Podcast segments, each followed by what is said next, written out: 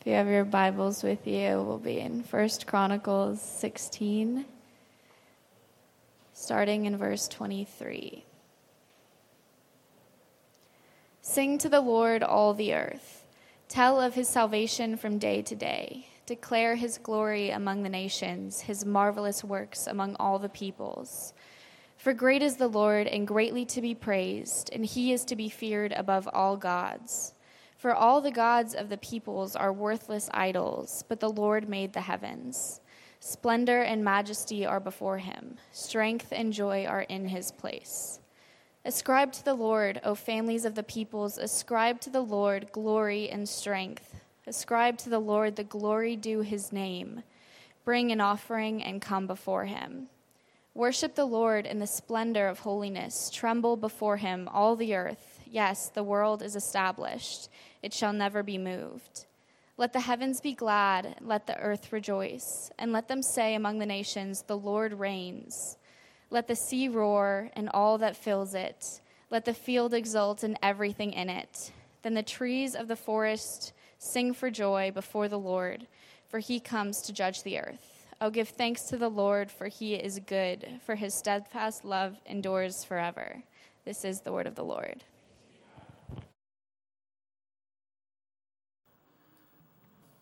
If you're just joining us, we're in the middle of this series that I've got a synopsis of on the screen called Following Jesus. And I'll, I'll remind some of you and I'll tell others of you why we're doing this.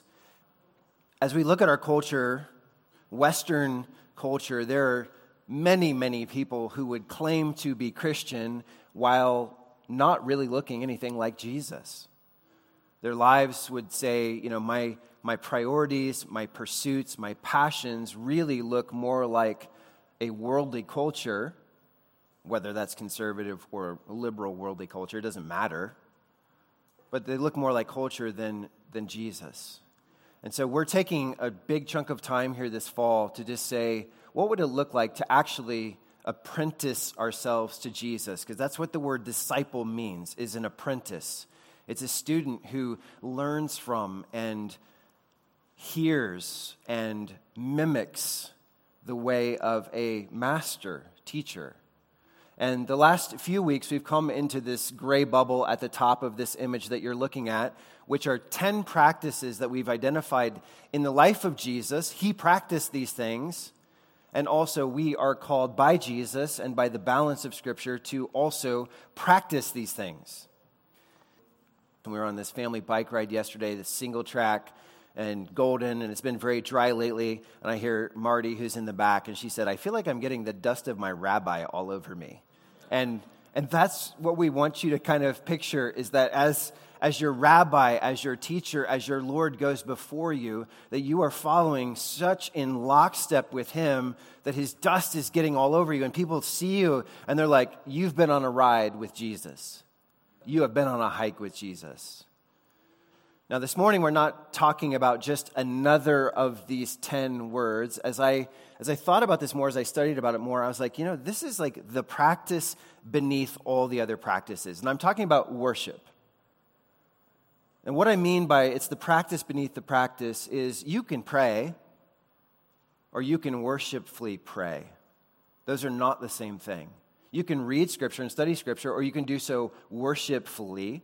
Those are not the same thing. As Richard talked about obedience last week, there's a way to just obey, and there's a way to worshipfully obey. And I could go through all of these with generosity and Sabbath and service and self denial and forgiveness and mission.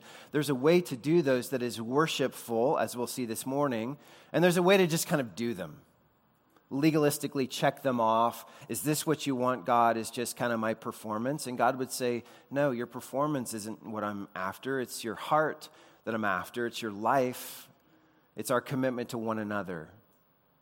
So let's go off and running. A quick survey on worship. The New Testament practically begins and ends with worship. Like in the second chapter of the New Testament, you have these magi coming from the east because they've heard that the Jewish Messiah has been born in Bethlehem, and they're coming with gifts to worship him, Matthew says. If you turn to the very last page in the very last chapter of the New Testament and you're in Revelation, you read about the hope and the promise that those who put their trust in Jesus will worship him forever. In between the beginning and the end of the New Testament, we find a Jesus who is both worshiped and himself a worshiper. I don't know if you know that. I think one of the most basic things that we could miss about Jesus is restated, I think, beautifully in Luke 4, verse 16, that says, And Jesus came to Nazareth where he had been brought up, and as was his custom, he went to the synagogue on the Sabbath day and he stood up to read. So, I mean, we're talking about mimicking Jesus, and this is super simple and not legalistic. You want to be like Jesus? Then be with your worshiping community on the Sabbath day.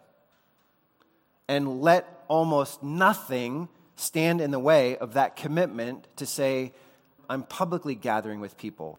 Because what we're remembering is that we are doing the practices not in a vacuum where it's just like, now I'm just focused on that practice.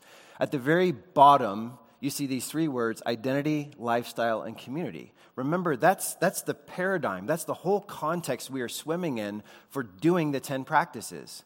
We're not just going off by ourselves and saying, well, this is how I choose to worship God. You're called, like Jesus, to worship in community, with community.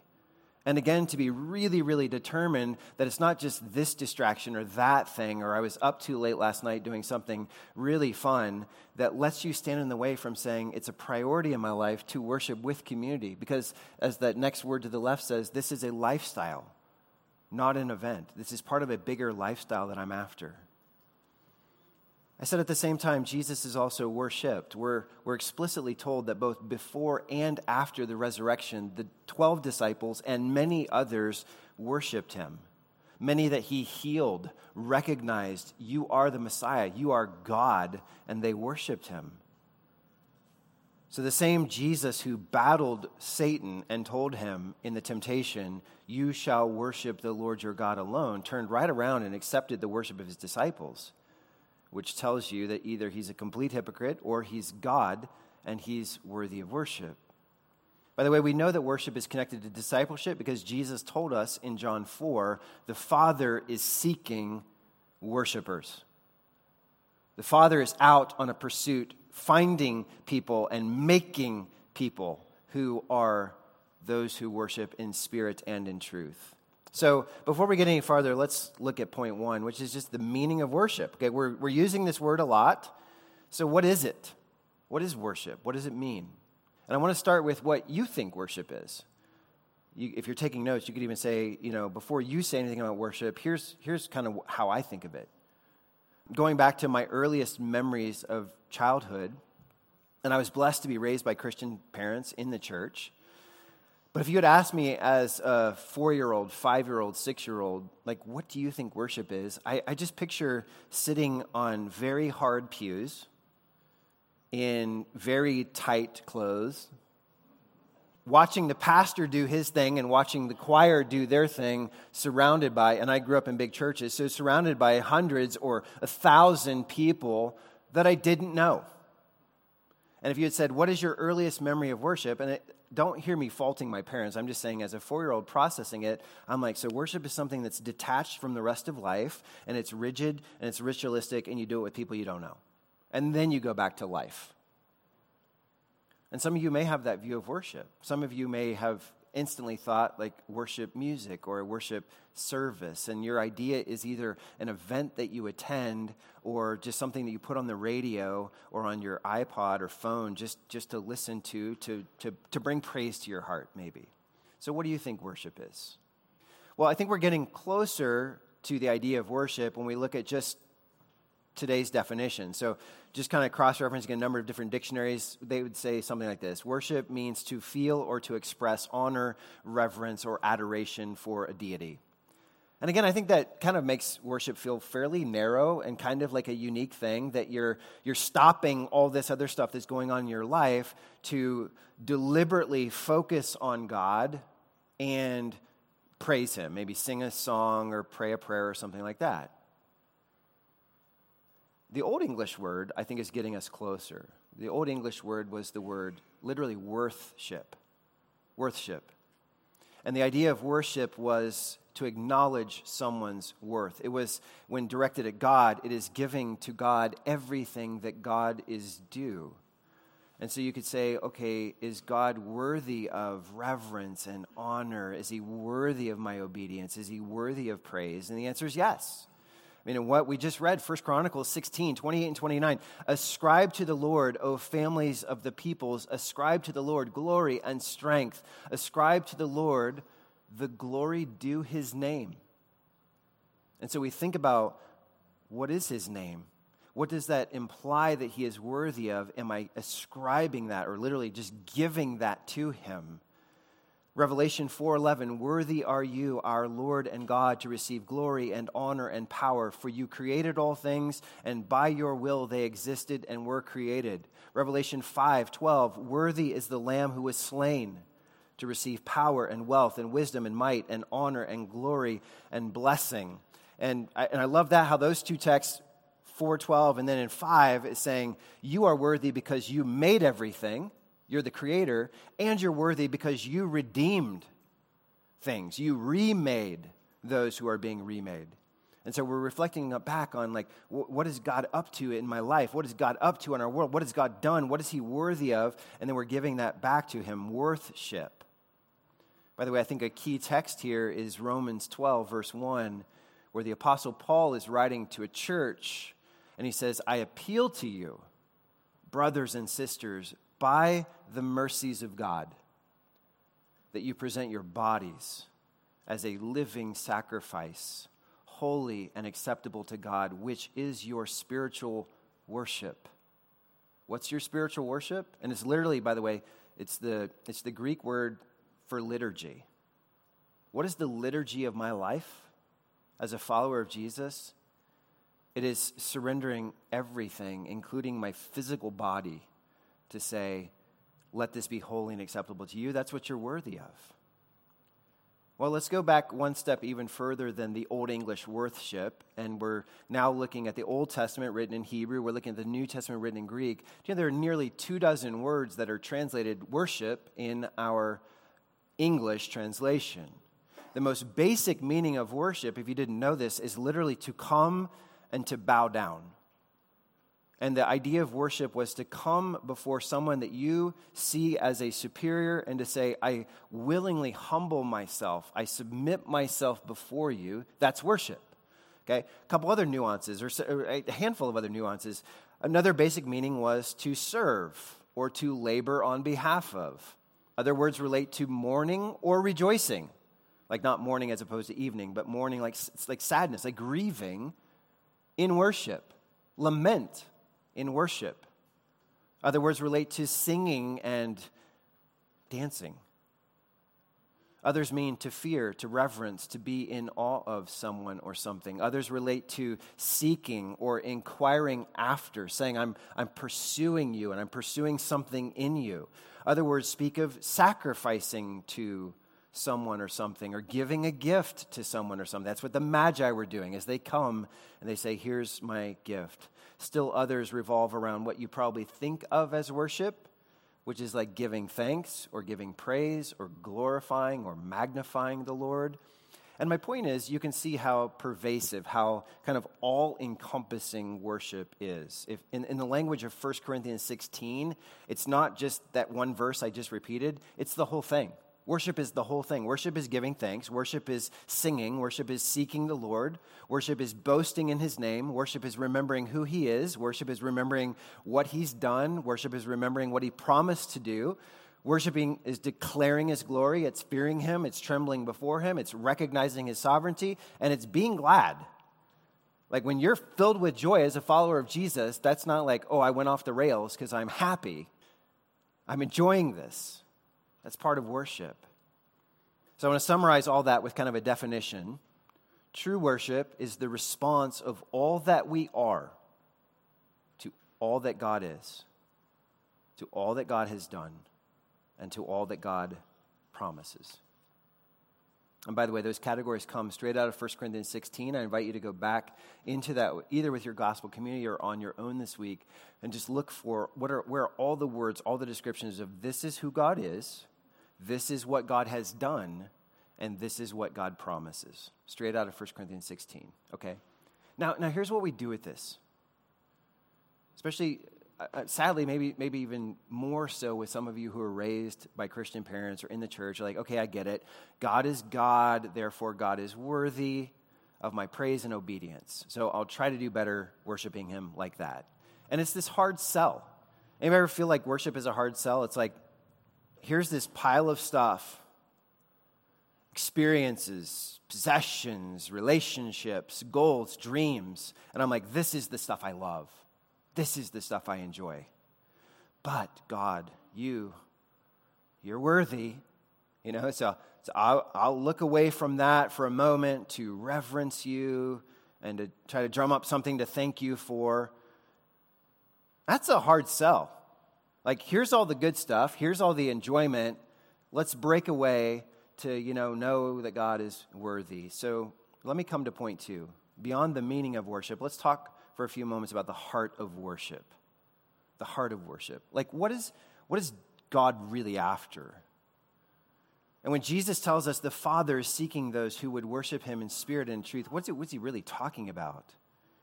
Well, I go to the, the Westminster Shorter Catechism and this most famous and first of questions what is the chief end of man?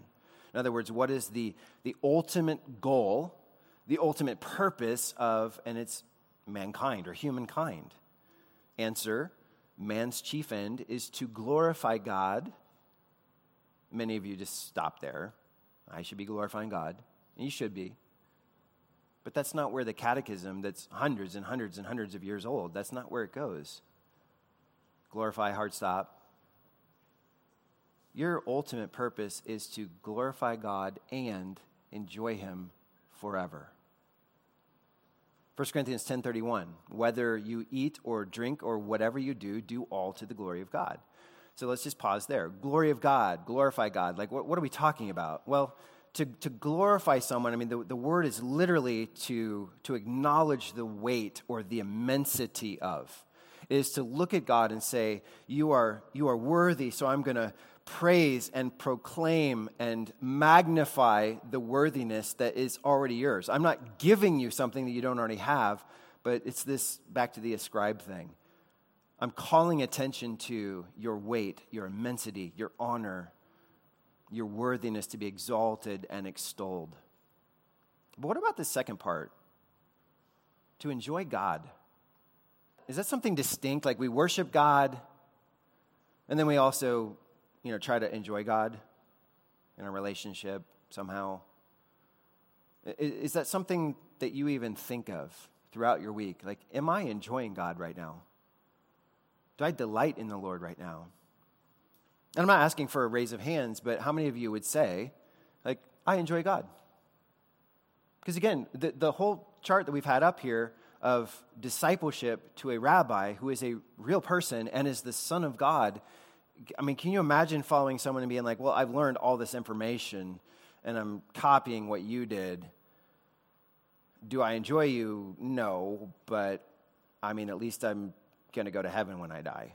Like, that's not Christianity 101 at all. Let's go to this enjoyment for a few moments. So, we said true worship is a response of all that we are to all that God is, all that God has done, and all that God promises to do. So, who is God? If I'm responding with all of me, like mind, heart, meaning like emotions, a soul, and physical body and reactions, if I'm responding with all that I am, you're responding with all that you are to who God is. Do you ever just pause and think about like who, who is God? Well, he's hundreds of things according to Scripture. He's eternal, the uncreated creator of everything else that is. He is Alpha and Omega, the beginning and the end. He is Lord, He's Master, He's Ruler, He's King, He's Savior, Deliverer, Defender, Liberator. I could go on and on. And what I want you to do is just picture whether you're trudging across the desert or you're hiking in the mountains and you've gotten lost and you're just going on and on and on and you've, you've long since run out of food and you are exhausted and you are parched and all of a sudden you come across this fountain of water coming up out of the ground and a loaf of bread. How would you go about glorifying that fountain and that loaf of bread? You know, would you, would you be like, oh man, I'm gonna take, gotta take off my hiking shoes, right? Take off my shoes. I'm standing on holy ground here, water and bread. You know, maybe, maybe keep like a 50 foot or a 100 foot distance from that sacred thing. And uh, let's, let's build an altar over here with the remaining energy that I have before I die, because that is holy and that is like glorify to the water and the bread. No, like the way to glorify the spring and the bread is to devour them, to, to immerse yourself in them, and to let them replenish your body and your soul and your emotions, and then to rest, and then to come back for more, and then to go find people who, like you, are lost and say, Hey, I found water and I found bread. The way to glorify it is to enjoy it, to let it do what it's designed to do, which is to refresh you. Why am I saying that? Because I think this is what God invites us to do when in Scripture he says things like, I am the fountain of living water. Jesus says, I am the bread of life.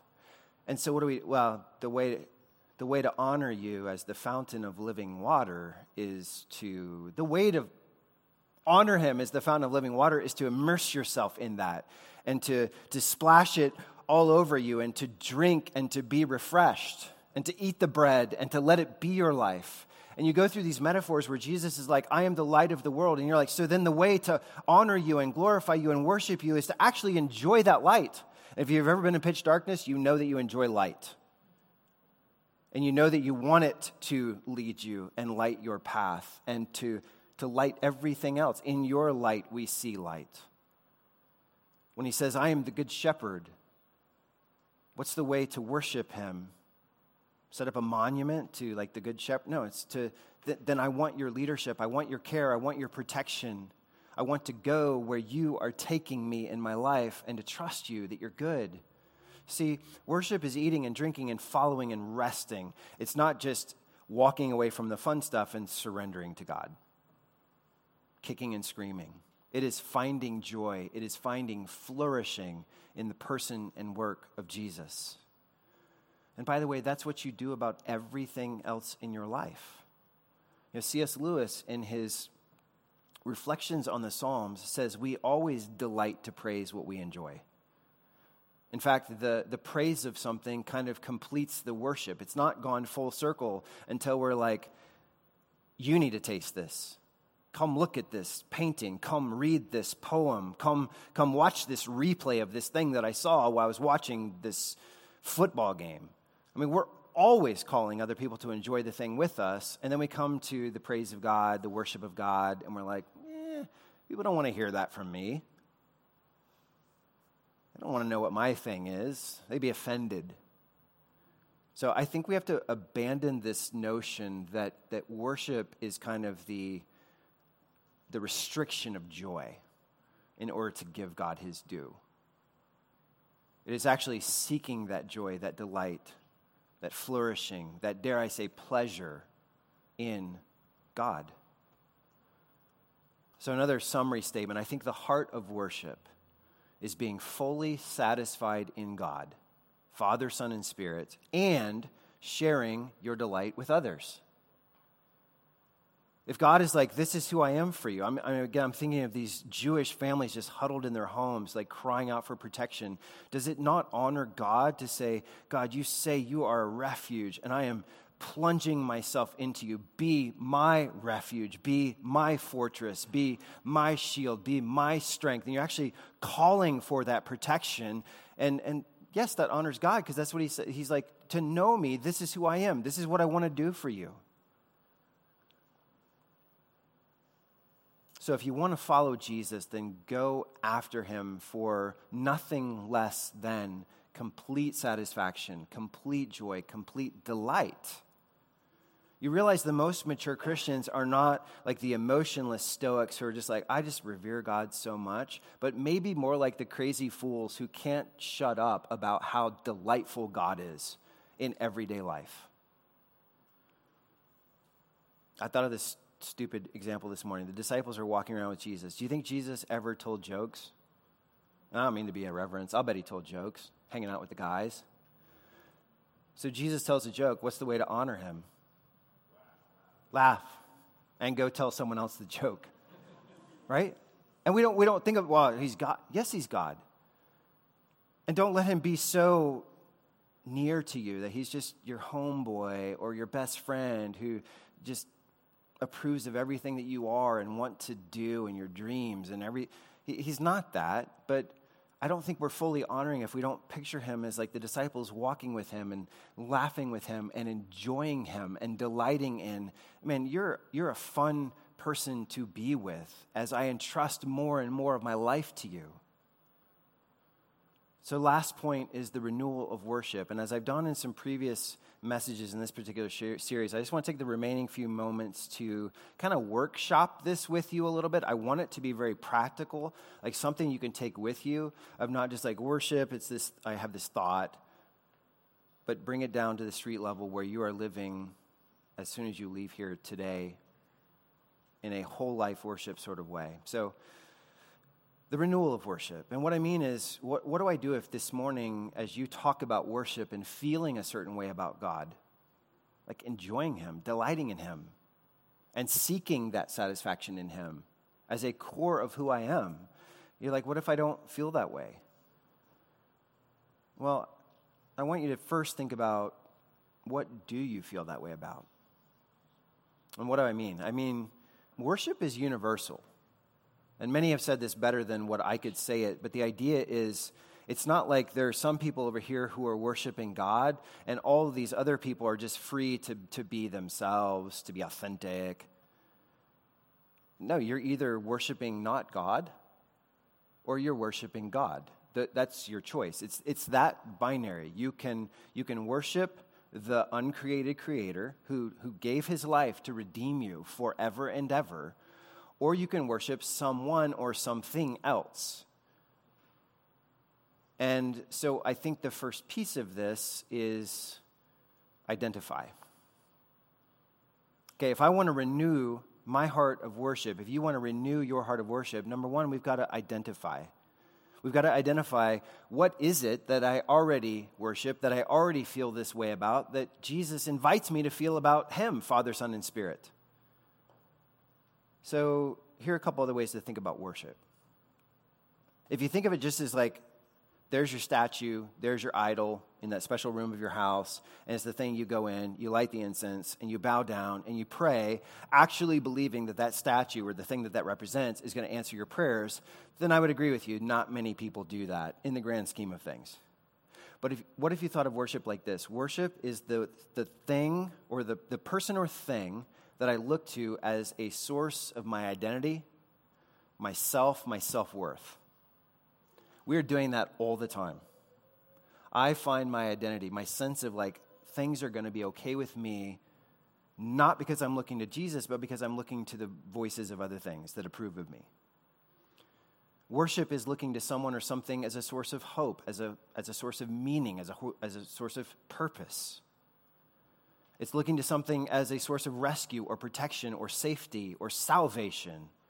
It's looking to something as a source of contentment or satisfaction. Like, like my life stinks, but if I only had this, then I would be content. Well, God's not enough for you? No. No, not if I'm being honest. I'm not satisfied. I need more. what is that more that you need, that you've identified, that you want? That's your real God or idol, as the Bible would say. What are you looking to? Because this is worship as a source of pleasure, joy, delight. See, then, then of course we're all worshipers. If you're talking about things I look to for a sense of self or self worth, to know that I'm okay, things that I look to, to to rescue me, to get me out of a jam, to, to bless my life and flourish my life and bring happiness to my life and bring contentment and pleasure to my life, then what do you worship? And, and, and I'm, Again, don't speak out loud, but you could start jotting things down. Is it money? Possessions? The esteem of other people? Like your reputation? Do you worship a particular ideology that our culture is flocking after? You know, do you worship your career or sports or food or sex or autonomy or do you worship your kids? Everything revolves around your kids, and you're kind of vicariously living out that life that you wish your parents had given you in them. And God calls you to love your kids and bless your kids and lead your kids. He does not call you to worship your kids. Do you just worship your own opinions, priorities, your will? Well, here's four simple tests for you. If you're still like, I don't know what I worship, well, here you go. What occupies your mind when you're not thinking about anything else? Like, what does your mind just immediately go back to time and time again when it's quiet? What occupies your mind? Number two, look at how you spend your money. And I'd be specific. Look how you spend your discretionary money effortlessly, painlessly. Because there are certain things, when I'm writing a check, I'm like, or, I mean, what do I write a check to? Church. So that's a bad example. Um,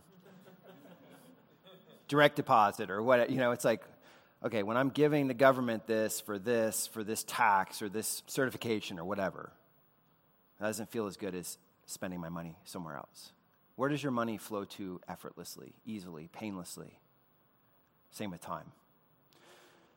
Thirdly, what is your real daily functional salvation? What I, what I mean is, what are you living for? What, what makes you feel alive and successful?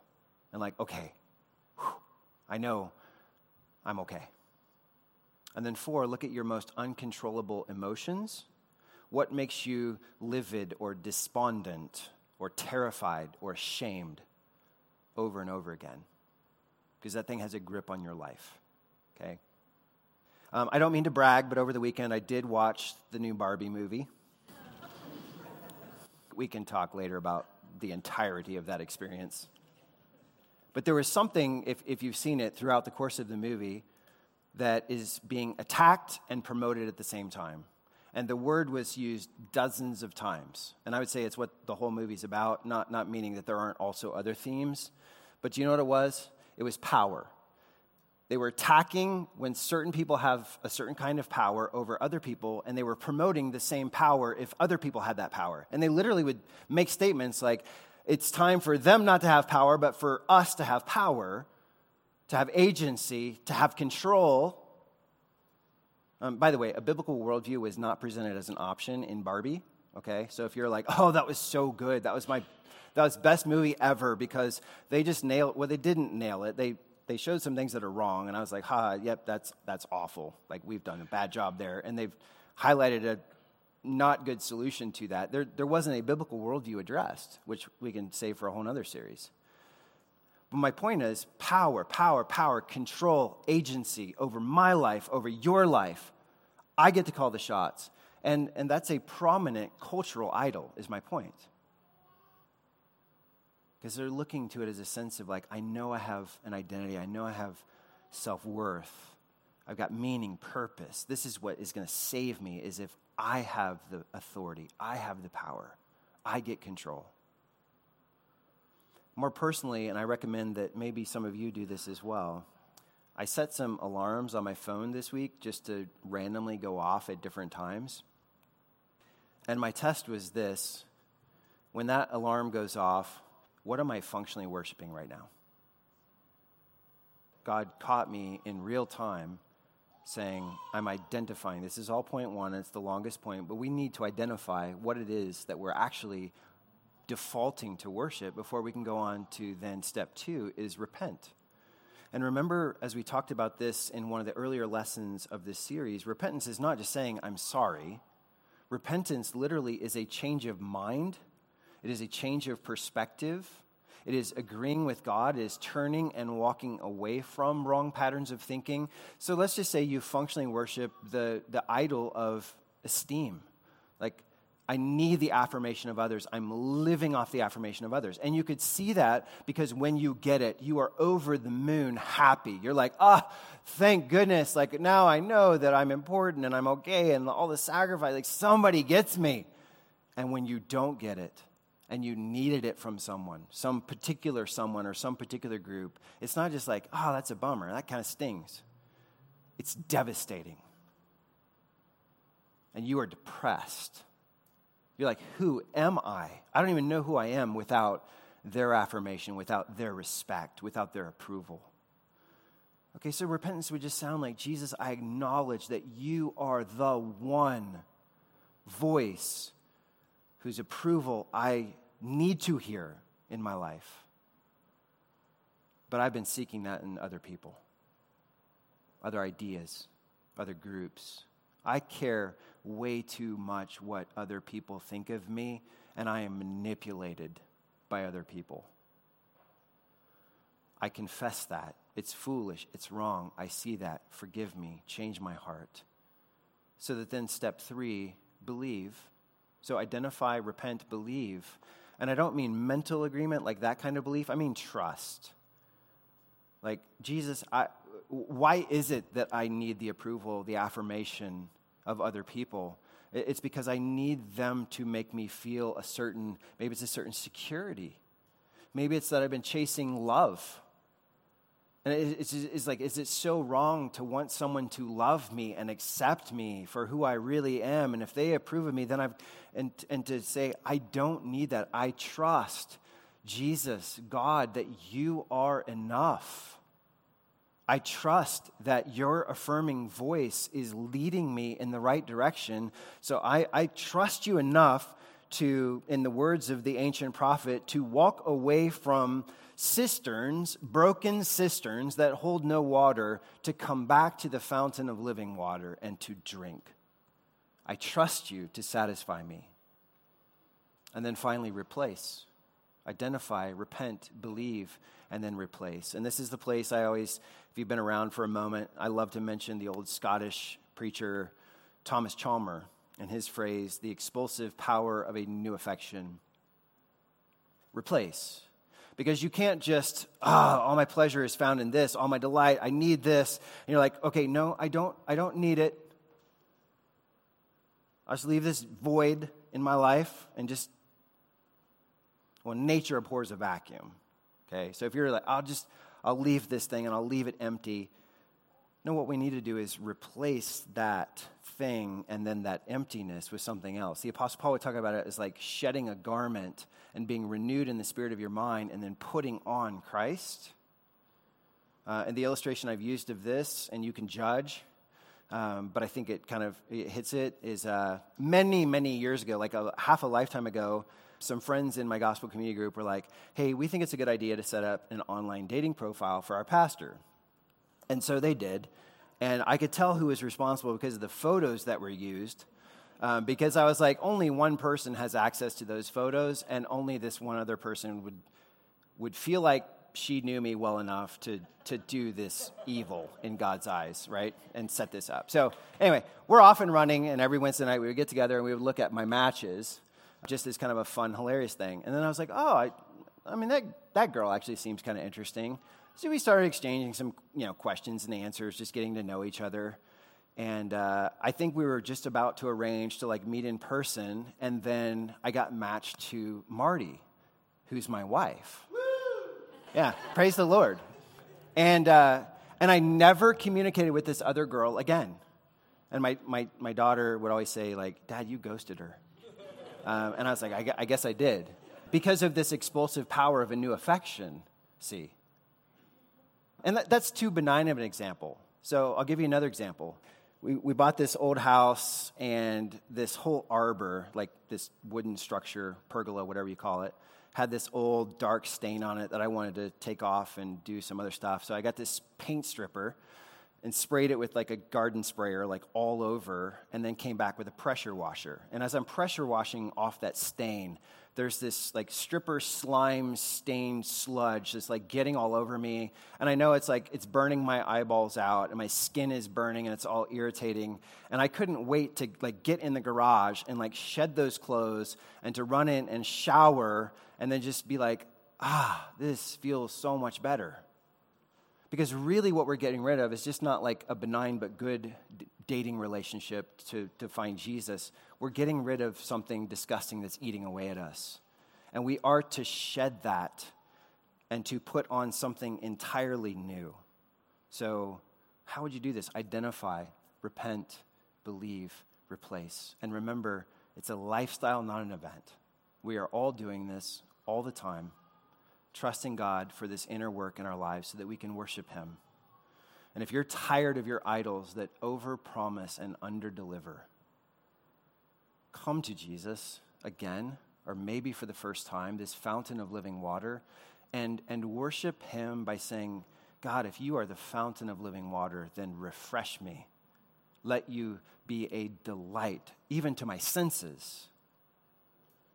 I love the end of that hymn that says, It's when I survey the wondrous cross. And it's like, when I look at what you have done for me, it says, Love so amazing, so divine, demands my soul, my life, my all. That's the heart of true worship.